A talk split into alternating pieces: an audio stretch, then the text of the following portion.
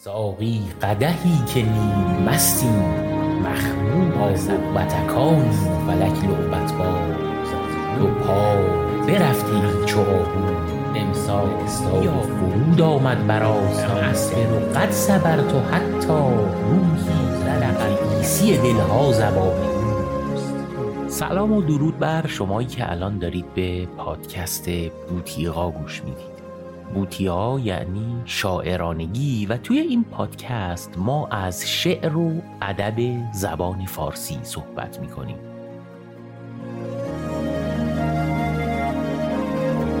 اگر تازه به جمع ما پیوستید که خوش اومدید و اگرم که از همراهان قدیمی هستید که خوش برگشتید ببخشید بابت تأخیر در انتشار این قسمت یک مقداری درگیری های پزشکی و سلامت محور داشتم که یک کمی ضبط این قسمت رو که متنش هم خیلی وقته که آماده است به تأخیر انداخت. من حامد هستم و این قسمت 29 از پادکست بوتیقاست. بخش چهارم از یک سری چهار قسمتی. ما یک شعر از فخردین عراقی رو چند قسمت هست که شروع کردیم به خوندن که این شعر شعری است در قالب ترجیع بند که شامل 15 تا غزلم میشه که در سه قسمت گذشته یازده تا از این 15 تا غزل رو خوندیم که بهش میگن بندهای ترجیع بند و در این قسمت هم چهار بند پایانی رو با هم می‌خونیم. منتها به سبک همیشگی بندهایی که در قسمت قبل خوندیم رو یک بار الان مرور می‌کنیم که یه ذره برگردیم به حال و هوای شعر و آماده بشیم برای این قسمت.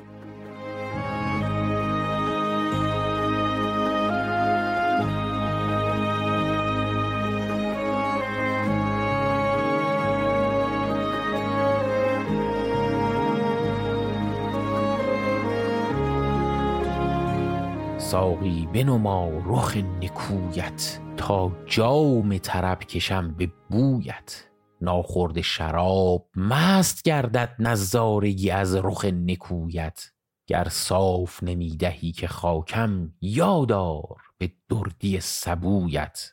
مگذار ز تشنگی بمیرم نایافت قطره ای ز جویت. آیا بود آنکه چشم تشنه؟ سیراب شود ز آب رویت یا هیچ بود که ناتوانی یا بد سحری نسیم کویت. از توبه و زهد توبه کردم تا بو که رسم دمی به سویت. دل جست و تو را نیافت افسوس واماند کنون ز جست و جویت.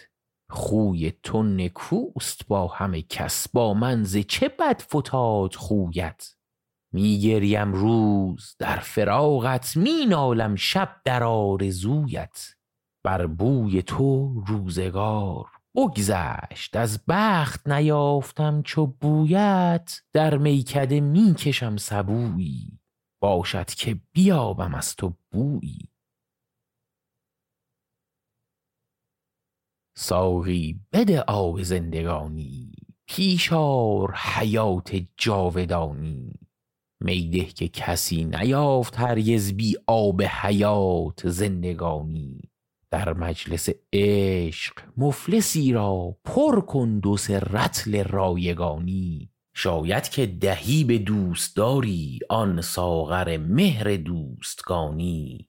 برخیزم و ترک خیش گیرم گر هیچ تو با خودم نشانی. ور از در من غمت درآید جان پیش کشم ز شادمانی جان را ز دو دیده دوست دارم زان رو که تو در میان آنی. از عاشق خود کران چه گیری چون با دل و جانش در میانی؟ از بحر رخ تو می کند چشم از دیده همیشه دیده بانی. در آرزوی رخ تو بودم عمری چون نیافتم امانی در میکده می کشم سبویی. باشد که بیابم از تو بویی. ساقی ز شراب خانه نوش یک جام بیاور و ببر هوش. مستم کنان چنان که در حال از هستی خود کنم فراموش. ور خود سوی من کنی نگاهی بی باده شوم خراب و مدهوش سرمست شوم چو چشم ساقی گرزان که بیابم از لبت نوش. کی بو که ز لطف دل نوازت گیرم همه کام دل در آغوش. دارد چو به لطف دل برم چشم میدار تو هم به حال او گوش. مگذار برهنم ز لطفت در من تو ز مهر جامه ای پوش. چون نیست مرا کسی خریدار مولای تو هم تو نیز مفروش. دیگه دل من که نیز خام است بر آتش شوق سر زند جوش. در صومعه حشمتت ندیدم اکنون شب و روز بر سر دوش. در میکده می کشم سبویی باشد که بیابم از تو بویی.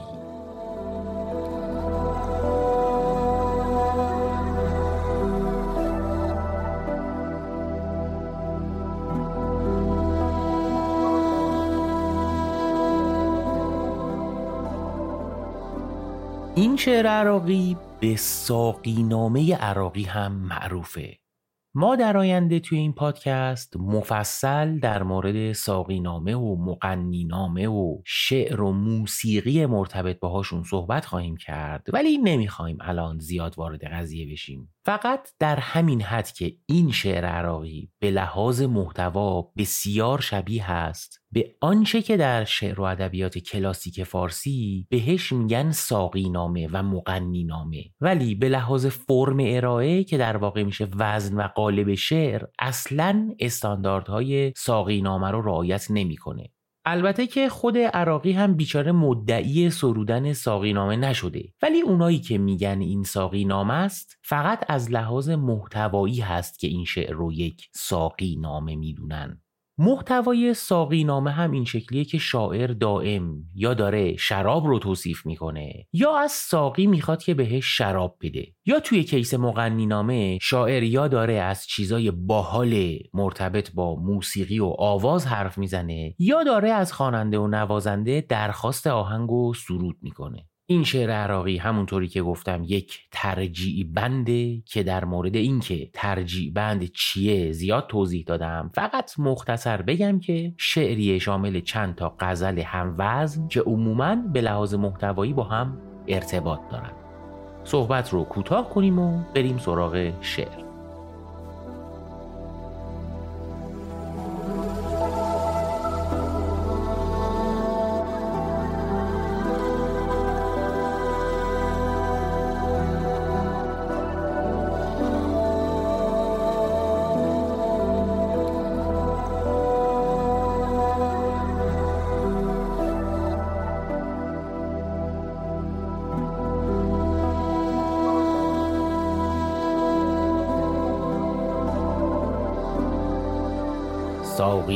بده آب آتش افروز چون سوختیم تمام تر سوز. این آتش من به آب بنشان و از آب من آتشی برافروز. میده که ز باده شبانه در سر بودم خمار امروز. در ساغر دل شراب افکن از پرتوی آن شود شبم روز. این بنده دوازدهم این ترجیع بند پونزده بندیه. در واقع دوازدهمین غزل از پونزده تا غزلیه که با بیت ترجیع در میکده می‌کشم سبویی باشد که بیابم از تو بویی از هم جدا شدن.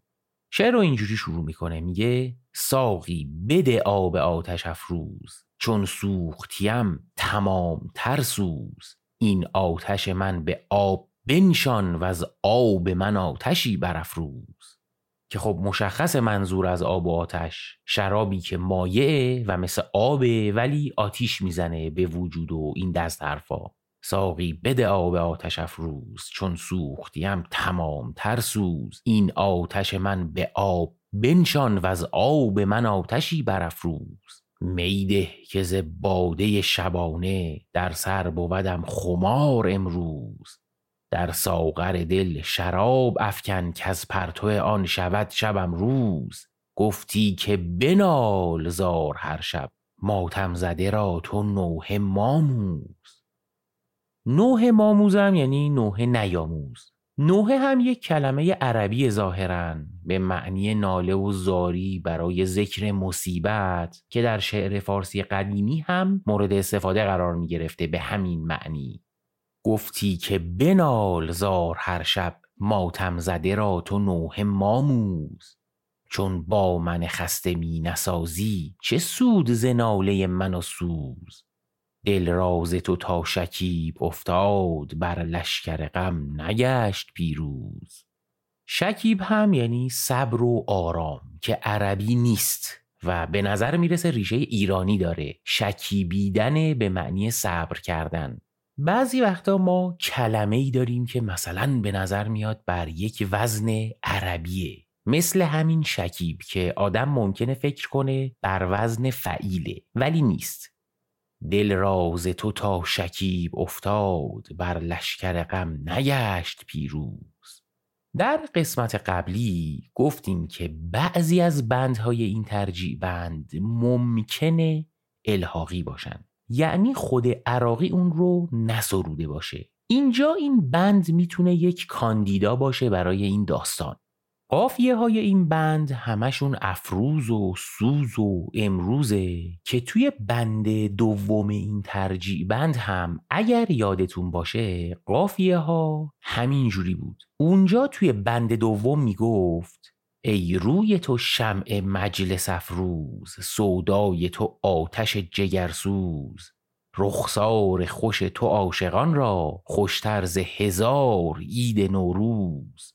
الان هم که داره میگه ساقی بده آب آتش افروز چون سوختیم تمام تر سوز. این آتش من به آب بنشان و از آب من آتشی برافروز. دو بند از یک ترجیع بند که هم قافیه هستند حالا نمی‌خوام بگم که الا و بلا هیچکی این کارو نمی‌کنه یا غیر ممکنه که یه شاعر بیاد توی یک ترجیع بند از دو بند همقافیه استفاده کنه. ولی معمولا از شاعرهای توانمند انتظار نمیره که این کار رو بکنن. حالا شاید هم عراقی این کار رو کرده شاید هم نکرده. و این بند انتصابش به عراقی با شک همراهه. چون با من خسته می نسازی چه سود ز ناله من و سوز؟ دل راز تو تا شکیب افتاد بر لشکر غم نگشت پیروز. بخشای بر این دل جگرخوار رحمار بدین تن غم من می شکنم تو باز می بند من می درم از کرم تو می دوز از توبه و زهد توبه کردم. اینک چو قلندران شب و روز در میکده می‌کشم سبویی باشد که بیابم از تو بویی. این غزل رو هم گفتم دیگه که هم است با بند دوم شعر. مصرای آخرش هم شبیه اونه. اونجا شعر رو اینجوری تموم کرد که آن رفت که رفتمی به مسجد اکنون چو قلندران شب و روز در میکده می‌کشم سبویی. باشد که بیابم از تو بویی. اینجا هم تقریبا همونطوری عمل کرد. از توبه و زهد توبه کردم. اینک چو قلندران شب و روز در میکده می‌کشم سبویی. باشد که بیابم از تو بویی. اونجا گفت اکنون چو قلندران شب و روز اینجا گفت اینک چو قلندران شب و روز. حالا هست دیگه. ما هم می‌خونیم و لذتش رو می‌بریم.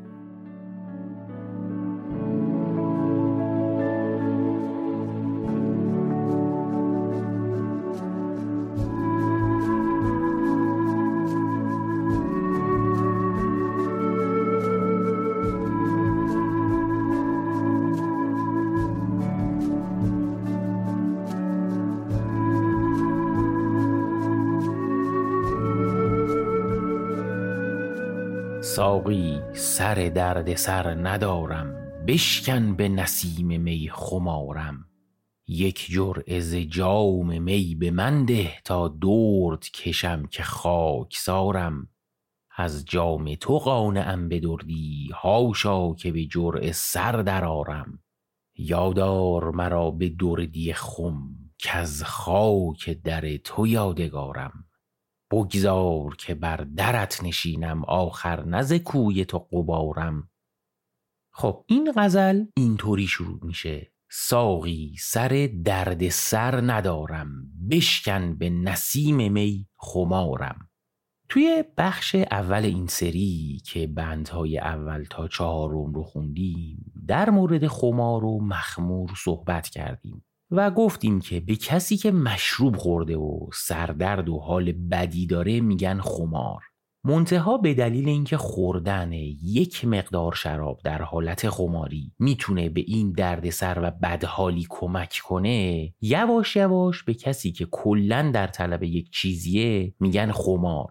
یعنی میگن طرف خماره. مثلا خمار شراب یا خمار مواد.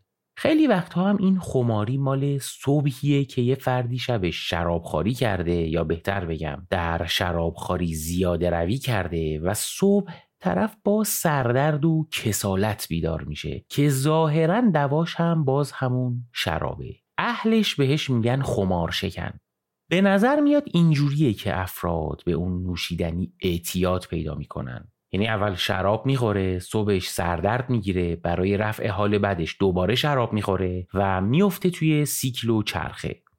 ساقی سر درد سر ندارم بشکن به نسیم می خمارم. یک جرعه جام می به من ده تا دورد کشم که خاکسارم.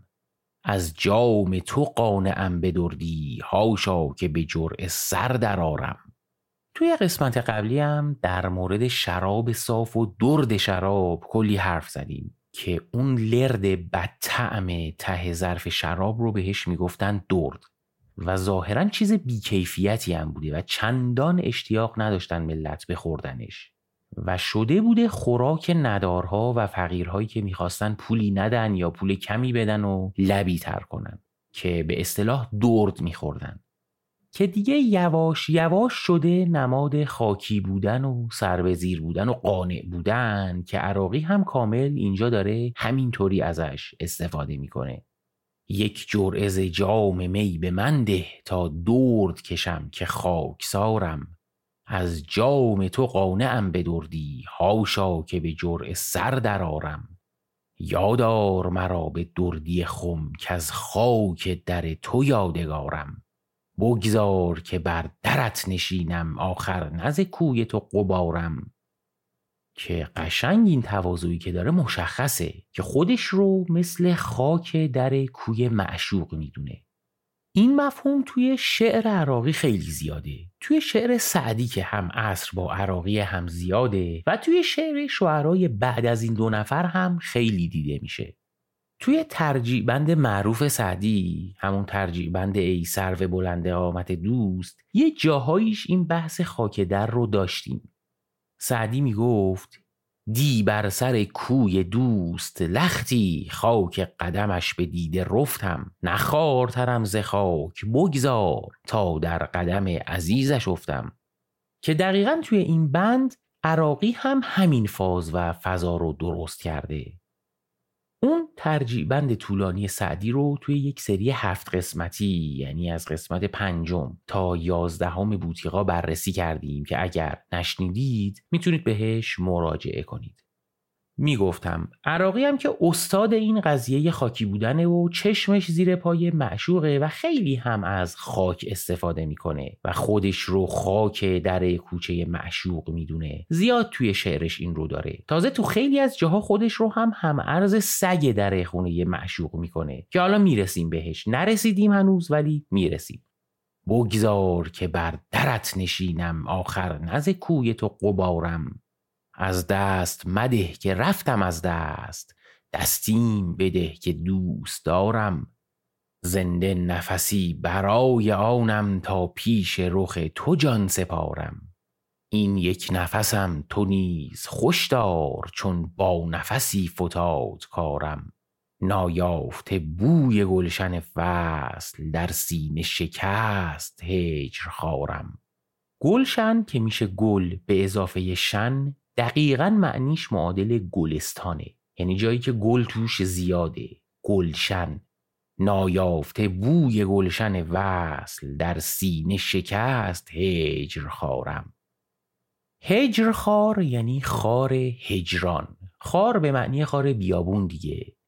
توی دستور زبان فارسی وقتی دو تا اسم رو با یه ا یا کسره به هم اضافه می‌کنیم بهش میگیم مضاف و مضافون الی که البته مضاف و مضافون الی کلمات عربی هستن. این اضافه کردن دو تا اسم به هم دقیقا شبیه کاریه که با اسم و صفت می‌کنیم. مثلا گردنبند طلایی. گردنبند اسمیه که با صفت طلایی اومده. طلایی صفت گردنبند موصوفه. ولی اگر بگیم گردنبند طلا دیگه طلا صفت نیست و اسمیه که به گردنبند اضافه شده. گردنبند میشه مضاف و طلا میشه مضافون الی پس به گردنبند طلا میگن ترکیب اضافی و به گردنبند طلایی میگن ترکیب وصفی. نقش گردنبند و طلایی هم میشه موصوف و صفت. حالا چرا این رو گفتم؟ اینکه شبیه درس های مدرسه شد که همه هم فراری بودن ازش. توی زبان فارسی خیلی وقتها پیش میاد که جای این دوتا یعنی مضاف و مضافون الی یا صفت و موصوف رو عوض می‌کنن که به اصطلاح بهش میگن مقلوب که اول مضافون الیه میاد و بعدش مضاف یا اول صفت میاد و بعدش موصوف. ولی دیگه بینشون یک ساکن قرار میدن. مثلا راه بزرگ میشه بزرگ راه یا ماه شهریور میشه شهریور ماه یا درد چشم میشه چشم درد یا کمان رنگین میشه رنگین کمان. حالا بگردید زیاد پیدا میشه و جالبم اینه که بعضی وقتا مقلوب می‌کنیم ولی به اشتباه اون ا رو به ساکن تبدیل نمی‌کنیم. مثلا مرد پیر باید بشه پیرمرد ولی میگیم پیرمرد. ولی مثلا دختر پیر رو میگن پیر دختر نمیگن پیر دختر.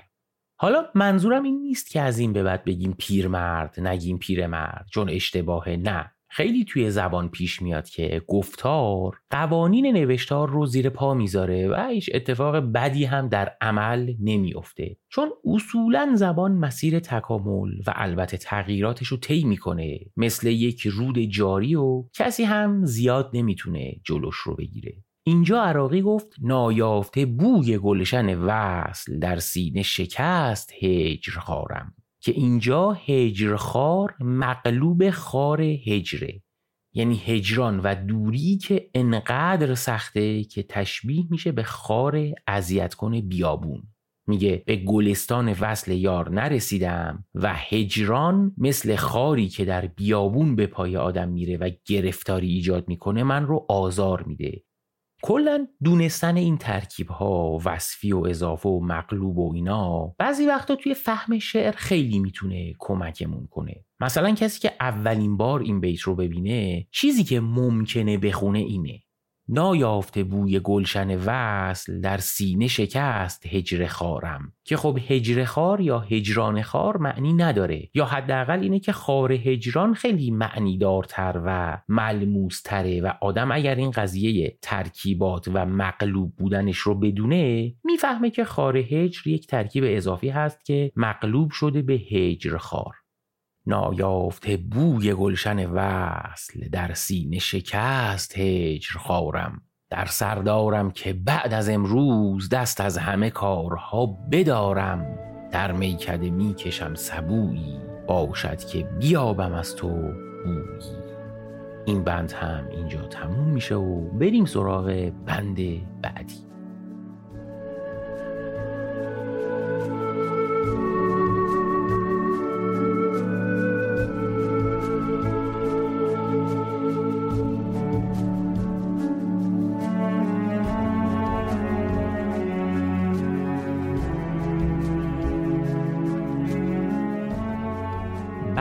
چهاردهم این شعر یک ملمعه.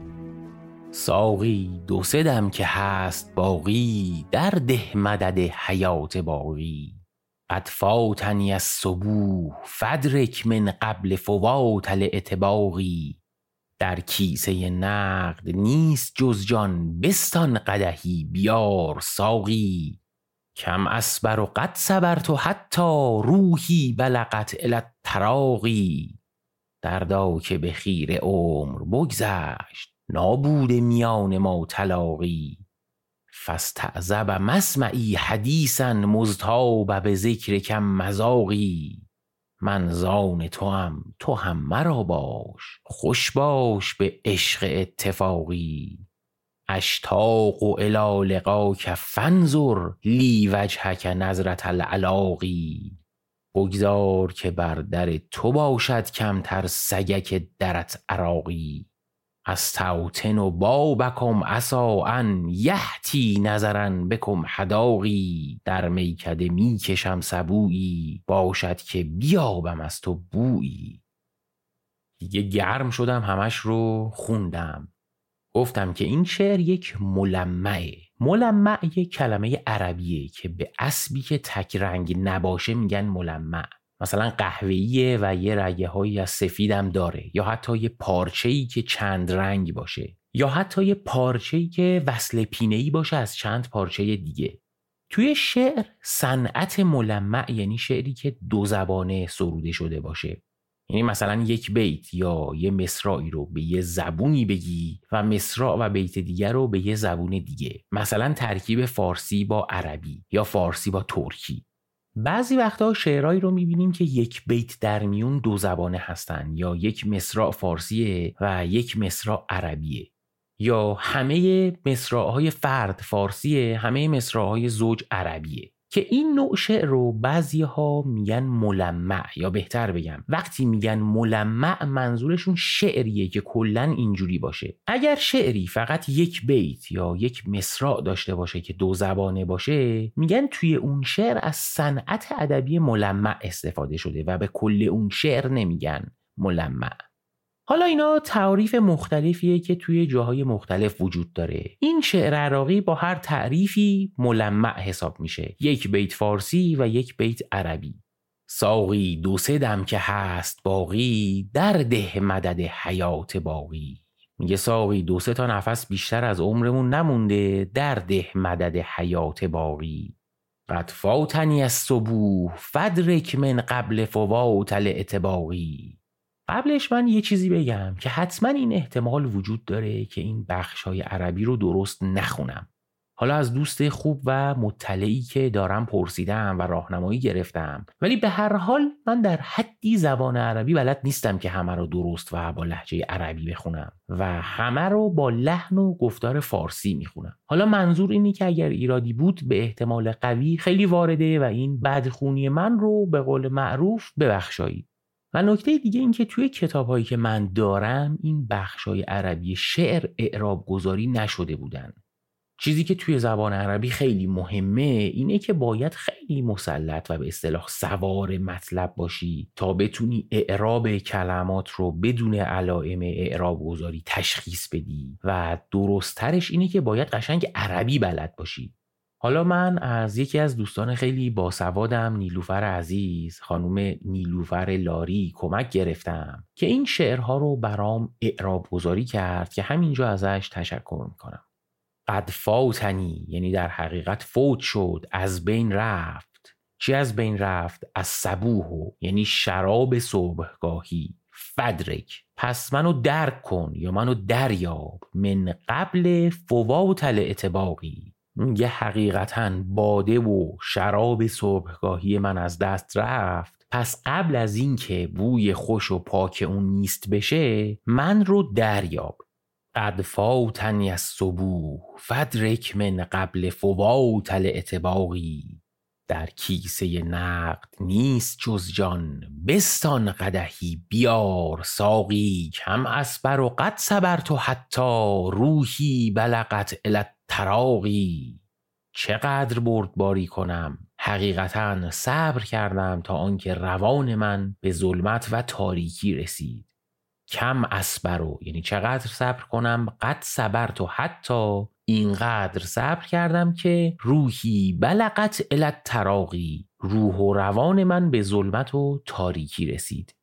دردا که به خیر عمر مگذشت نابود میان ما تلاقی جالبه عین مصرع اول این بیت رو توی ترجیع بند سعدی هم داشتیم. یکی از بندهای اون ترجیع بند که اتفاقا چندین مصرعش هم عربی بود و ملمع بود اینجوری بود. فل جمله نماند صبر و آرام کم تزجرونی و کم اداری دردا که به خیر عمر بگذشت. ای دل تو مرا نمی‌گذاری که بنشینم و صبر پیش گیرم دنباله کار خویش گیرم.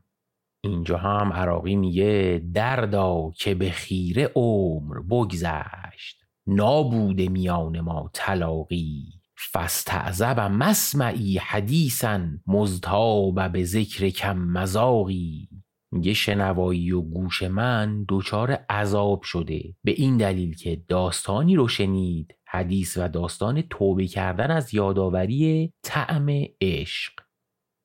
فاستعذب مسمعی حدیثا مزتاب به ذکر کم مزاقی من زان توام تو هم مرا باش خوش باش به عشق اتفاقی. اشتاق و الی لقاک فانظر لی وجهک نظرة العلاقی. شعر قشنگیه. حالا حداقل اون قسمت های فارسیش رو که می‌فهمیم. البته عربی هاش هم لااقل به گوش من خیلی زیبا میان. این رو هم اضافه کنم که این شعر درسته که به زبان عربی سروده شده. اما وزنهایی که عرب زبانها برای شعر استفاده می‌کنن با وزنهایی که فارسی زبانها برای شعر استفاده می‌کنن یک ذره فرق می‌کنه. و خیلی از اهالی شعر و ادب وقتی یک شعر عربی می‌خونن با دقت نسبتا خوبی می‌تونن تشخیص بدن که شاعر شعر اصالتا عرب و عرب زبان بوده یا فارسی زبان بوده که به عربی سروده. و شاید یکی از دلایلی هم که ما وقتی اشعار عربی به خصوص ملمعات شعرای فارسی رو میشنویم به گوشمون آشنا می‌زنه. ولو اینکه متوجه معنی شعر نشیم. منزان تو هم تو هم مرا باش خوش باش به عشق اتفاقی. اشتاق و الی لقاک. یعنی مشتاق دیدار تو شدم. فنزور پس ببین لی وجهک نظرت العلاقی که فقط یک بار دیدن تو شده آرزوی من. اشتاق و الی لقاک فنظر لی وجهک نظرت العلاقی. بگذار که بر در تو باشد کمتر سگک درت عراقی. که بالاخره رسیدیم به عراقی و سگ در خونه و درگاه معشوق. سگک یعنی سگ کوچک. به قول ادبی ها اسم مسقره. کلا توی زبان و شعر فارسی کلمه سگ به طور مثبت و خوبی استفاده نمیشه. حتی الانش هم ما تو زمینه های منفی معمولا از کلمه سگ استفاده می‌کنیم و زیاد مثال وجود نداره که کسی یا چیزی رو به سگ تشبیه کنن و محترمانه باشه. معمولا توی شعر و ادب فارسی دو نوع سگ داریم. یک سگ تعلیم دیده که مثلا برای شکار یا گلهداری استفاده میشه. یک سگ هم که سگ ولگرده که عموما وقتی این چیزهای منفی گفته میشه اشارش به سگ ولگرده. که یکی از مهمترین سگهای تعلیم دیده تاریخ در شعر فارسی سگ اصحاب کهفه که در اسلام و روایت های مسیحی اومده. البته روایت مسیحیش در کتاب مقدس مسیحی ها نیست ولی روایت اسلامیش در قرآن اومده. که حالا داستانش مفصله که الان واردش نمیشم که این سگ اصحاب کهف که به روایتی میگن اسمش قطمیر بوده جزء سگهای نقش مثبت در شعر فارسیه. مثلا اون شعر معروف در باب اول گلستان سعدی. با بدان یار گشت همسر لوط خاندان نبوتش گم شد. سگ اصحاب کهف روزی چند پی نیکان گرفت و مردم شد. که نظر من رو بخواید همچین هم مثبت نیست. میگه اگه با خوبها نشست و برخواست کنی اگه سگم باشی مردم میشی. یعنی کلا سگ بودن خوب نیست. خلاصه که من چیز مثبتی بششم تا حالا در این مورد نخورده. و اگر کسی هم نسبت دادن با سگ رو برای خودش استفاده کنه معمولا به نیت خضوع و خشوع و نشون دادن خاکی بودنشه که عموما توی شعر عراقی هم همین طوریه بگذار که بر در تو باشد کمتر سگک درت عراقی. از توتن و بابکم ان یحتی نظرن بکم هداقی میگه از توتن و بابکم ان به در خونه شما وطن گزیده ام یحتی نظرن بکم هداقی باشد که نظرم به شما بیفته و دیدگانم روشن بشه. از توتن و بابکم اسا ان یحتی نظرن بکم هداقی در میکده می‌کشم سبویی. باشد که بیابم از تو بویی. که اینم اینجوری تموم میشه. منتها قبل از اینکه بریم سراغ بند بعدی من یک چیزی بگم در مورد اشعار عربی که شعرای فارسی زبان مثل عراقی یا سعدی و حافظ میگن. یکی از سوالهایی که ممکنه به ذهن بیاد اینه که اصلا شعر عربی عراقی یا سعدی یا حافظ در چه سطحی از شعره؟ مثلا همه کسانی که فارسی بلد هستن شعر فارسی حافظ رو درجه یک می‌دونن. نیازی هم به فنی بودن و درک ادبیاتی داشتن و این لوسبازی ها نیست. یه آدم فارسی زبان اگر چهار تا شعر به گوشش خورده باشه درجه یک بودن شعرهای حافظ و سعدی رو خیلی زود درک می‌کنه. حالا سوال اینه که اگر این اشعار عربی رو عرب زبانها بخونن همین نظر رو دارن. من چند بار در جاهای مختلف خوندم که میگن مثلا شعر عربی سعدی خیلی شعر خوب و درجه یکیه. اما همه اینا رو افراد فارسی زبان گفته بودن که من نمی‌دونم چقدر با شعر و زبان عربی عجین بودن اما چند وقت پیش داشتم یه چیزی میخوندم از پروفسور ادوارد براون. شاید اسمش رو شنیده باشید. یه کوچه ای تو تهران هم به اسمش هست. یه خاورشناس انگلیسی بوده. یا به قول قدیمی ها از مستشرقین انگلیسی در ایران بوده و کلا آدم بسیار خوشنامیه بین ادیبان زبان فارسی. و این ادوارد براون ظاهرا هم شعر و زبان فارسی رو خوب درک کرده بوده و هم شعر و زبان عربی. در مورد اشعار عربی سعدی می‌گفت که متوسط هستند یعنی سعدی اشعار فارسیش درجه یکه و اشعار عربیش معمولی حالا این رو از این جهت مطرح کردم که یک همچین چیزی هم به چشم خورده که ادوارد براونی که زبان مادریش فارسی نبوده ولی فارسی و عربی رو در حدی یاد گرفته که شعراشون رو می‌خونه احتمالا نظرش قابل اعتناه و اون در مورد اشعار عربی سعدی همچین نظری داشت. دیگه خودتون تعمیمش بدید به شعر عربی عراقی. البته باز هم تأکید می‌کنم که این نظر ادوارد براون بود.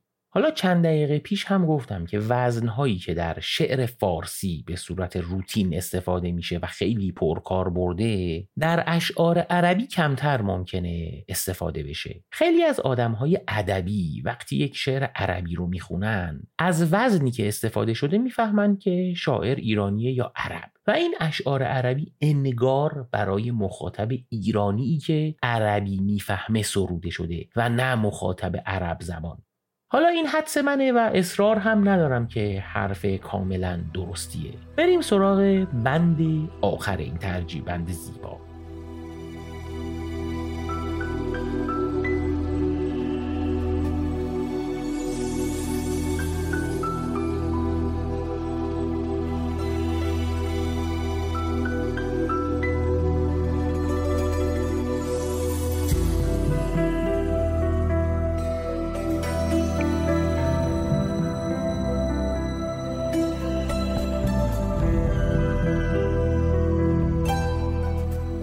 ساقی قدهی که نیم مستیم مخمور صبوحی الستیم. از صومعه پا برون نهادیم در میکده معتکف نشستیم. از جور تو خرقه ها دریدیم و از دست تو توبه ها شکستیم. جز جان گروی دگر نداریم بپذیر که نیک تنگ دستیم. بیت اول رو اینطور شروع کرد که ساقی قدهی که نیم مستیم مخمور صبوحی الستیم. این کلمه الست رو من یه جستجویی کردم و دیدم که هر شاعری که کم و بیش وارد مباحث عرفانی شده دیگه سه چهار تا شعر رو داره که از این کلمه الست توش استفاده کرده باشه. که فکر کنم از پرکاربرد ترین کلمات در شعر فارسیه. یک آیه‌ای در قرآن هست از سوره اعراف که توی اون آیه یک مسئله بسیار جدی مطرح میشه. مسئله هم اینه که خدا خطاب به انسان یادآوری می‌کنه که از فرزندان آدم یک سوالی کرده مبنی بر اینکه آیا من پروردگار شما هستم یا نه. اونا هم گفتن بله هستی و خدا هم این قضیه رو می‌گیره که من این رو گواه گرفتم که شما روز قیامت نزنید زیرش. آیه هم اینه که آیه هفت از سوره اعرافه. و از اخذ ربک من بنی آدمه من ظهورهم ذریتهم و اشهدهم علی انفسهم الستو بربکم؟ قالو بلا شهدنا.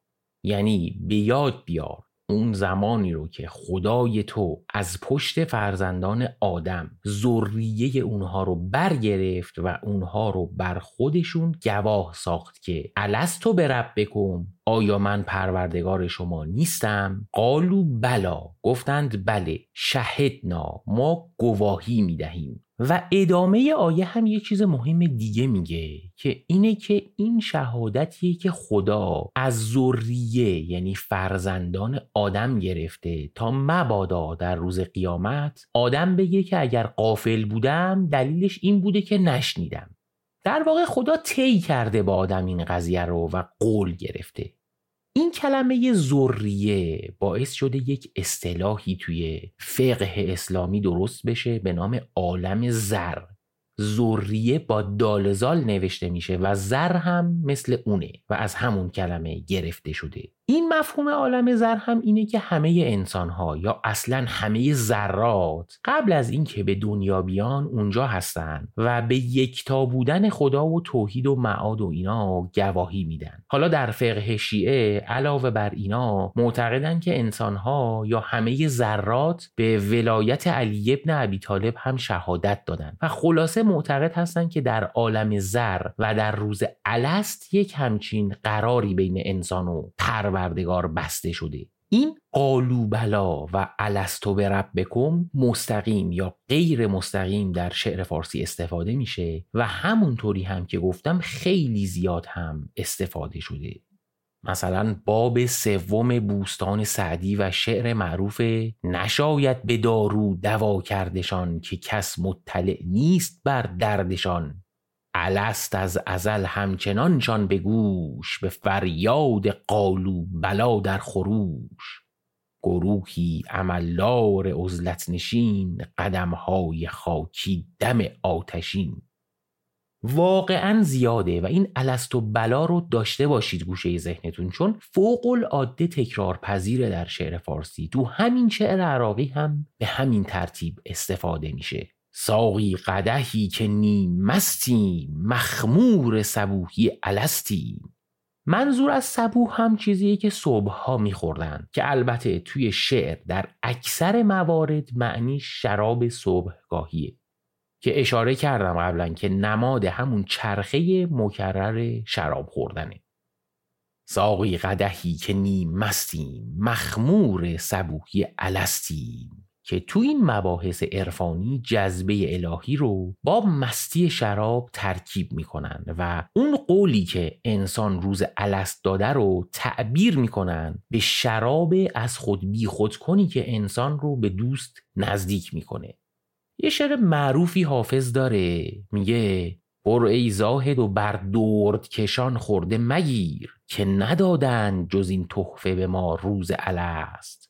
آنچه او ریخت به پیمانه ما نوشیدیم اگر از خمر بهشت است و وگر باده ماست خنده جام می و زلف گرهگیر نگار ای بسا توبه که چون توبه حافظ بشکست. خیلی این استفاده از الست و پیمان و پیمان و شراب مرسومه. برگردیم سراغ شعرمون. ساقی قدهی که نیم مستیم مخمور صبوحی الستیم. از سومه پا برون نهادیم در میکده معتکف نشستیم. اینکه مردم چند روزی رو میرن توی مساجد و به عبادت می‌پردازن رو میگن معتکف نشستن. اما در کل این کلمه گوشه نشینی و در انتظار بودن معنی میده. ولی معتکف نشینی بیشتر همون عبادت های طولانی تو مسجد و سومعه و خانقاه رو بیان می‌کنه. از سومعه پا برون نهادیم در میکده معتکف نشستیم از جور تو خرقه ها دریدیم و از دست تو توبه ها شکستیم. جز جان گروی دیگر نداریم بپذیر که نیک تنگ دستیم. ما را برهان ز ما که تا ما با خویشتنیم بت پرستیم میگه ما تا هوشیاریم و به قولی با خویشتنیم بت پرستیم و وقتی می بدی و مست بشیم از این بت پرستی رها میشیم. ما هرچه که داشتیم پیوند از بهر تو آن همه گسستیم. بر درگه لطف تو فتادیم در رحمت تو امید بستیم. گر نیک و بدیم ور بد و نیک هم آن توییم هرچه هستیم. در ده قدحی که از عراقی الا به شراب وا نرستیم. در میکده می کشم سبویی باشد که بیابم از تو بویی. که این ترجیبند بسیار زیبا و البته طولانی همینجا تموم میشه. که به نظر من خیلی کار قشنگی بود و امیدوارم برای شما هم همینطوری بوده باشه. بریم با صدای سارا اقبالی این چهار بند رو بشنویم و برگردیم.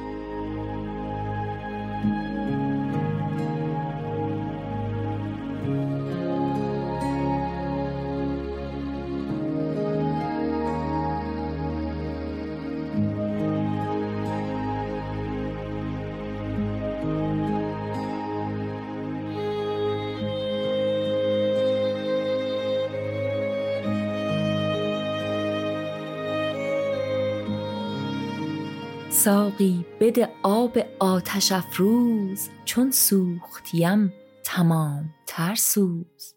این آتش من به آب بنشان از آب من آتشی برافروز. میده که زباده شبانه در سر بودم خمار امروز. در ساغر دل شراب افکن که از پرتو آن شود شبم روز. گفتی که بنال زار هر شب. ماتم زده را تو نوحه ماموز چون با من خسته می نسازی چه سود ز ناله من و سوز؟ دل را ز تو تا شکیب افتاد بر لشکر غم نگشت پیروز. بخشای بر این دل جگرخوار رحمار بدین تن غم من می شکنم تو باز می بند من می درم از کرم تو می دوز از توبه و زهد توبه کردم اینک چو قلندران شب و روز. در میکده می کشم سبویی باشد که بیابم از تو بویی. ساقی سر درد سر ندارم بشکن به نسیم می خمارم. یک جرعه ز جام می به من ده تا درد کشم که خاکسارم. از جام تو قانعم به دردی هاشا که به جرعه سر درارم یادار مرا به دردی خم از خاک در تو یادگارم. بگذار که بر درت نشینم آخر ز کوی تو قبارم از دست مده که رفتم از دست. دستیم بده که دوست دارم. زنده نفسی برای آنم تا پیش رخ تو جان سپارم. این یک نفسم تو نیز خوش دار چون با نفسی فتاد کارم. نایافته بوی گلشن وصل در سینه شکست هجر خارم. در سر دارم که بعد از امروز دست از همه کارها بدارم در میکده می‌کشم سبویی باشد که بیابم از تو بویی. ساقی دو سدم که هست باقی درده مدد حیات باقی. قد فاتنی از صبوح فدرک من قبل فوات الاعتباقی. در کیسه نقل نیست جز جان بستان قدهی بیار ساقی. کم اسبر و قد صبرت و حتی روحی بلغت التراقی. دردا که به خیره عمر بگذشت نابوده میان ما طلاقی فاستعذب مسمعی حدیثا مستاب به ذکر کم مزاقی منزان تو ام تو هم مرا باش. خوش باش به عشق اتفاقی. اشتاق و الی لقاک فانظر لی وجهک نظرت العلاقی. بگذار که بر در تو باشد کمتر سگک درت عراقی. استوطن بابکم عسا ان یهتی نظرا بکم هداقی در میکده می‌کشم سبویی باشد که بیابم از تو بویی. ساقی قدهی که نیم مستیم. مخمور صبوحی الستیم. از صومعه پا برون نهادیم. در میکده معتکف نشستیم. از جور تو خرقه ها دریدیم. و از دست تو توبه ها شکستیم. جز جان گروی دگر نداریم. بپذیر که نیک تنگ دستیم. ما را برهان ز ما که تا ما با خویشتنیم بت پرستیم. ما هرچه که داشتیم پیوند از بهر تو آن همه گسستیم. بر درگه لطف تو فتادیم در رحمت تو امید بستیم. گر نیک و بدیم ور بد و نیک هم آن توییم هرچه هستیم. در ده قدحی که از عراقی الا به شراب وانرستیم در میکده می‌کشم سبویی. باشد که بیابم از تو بویی.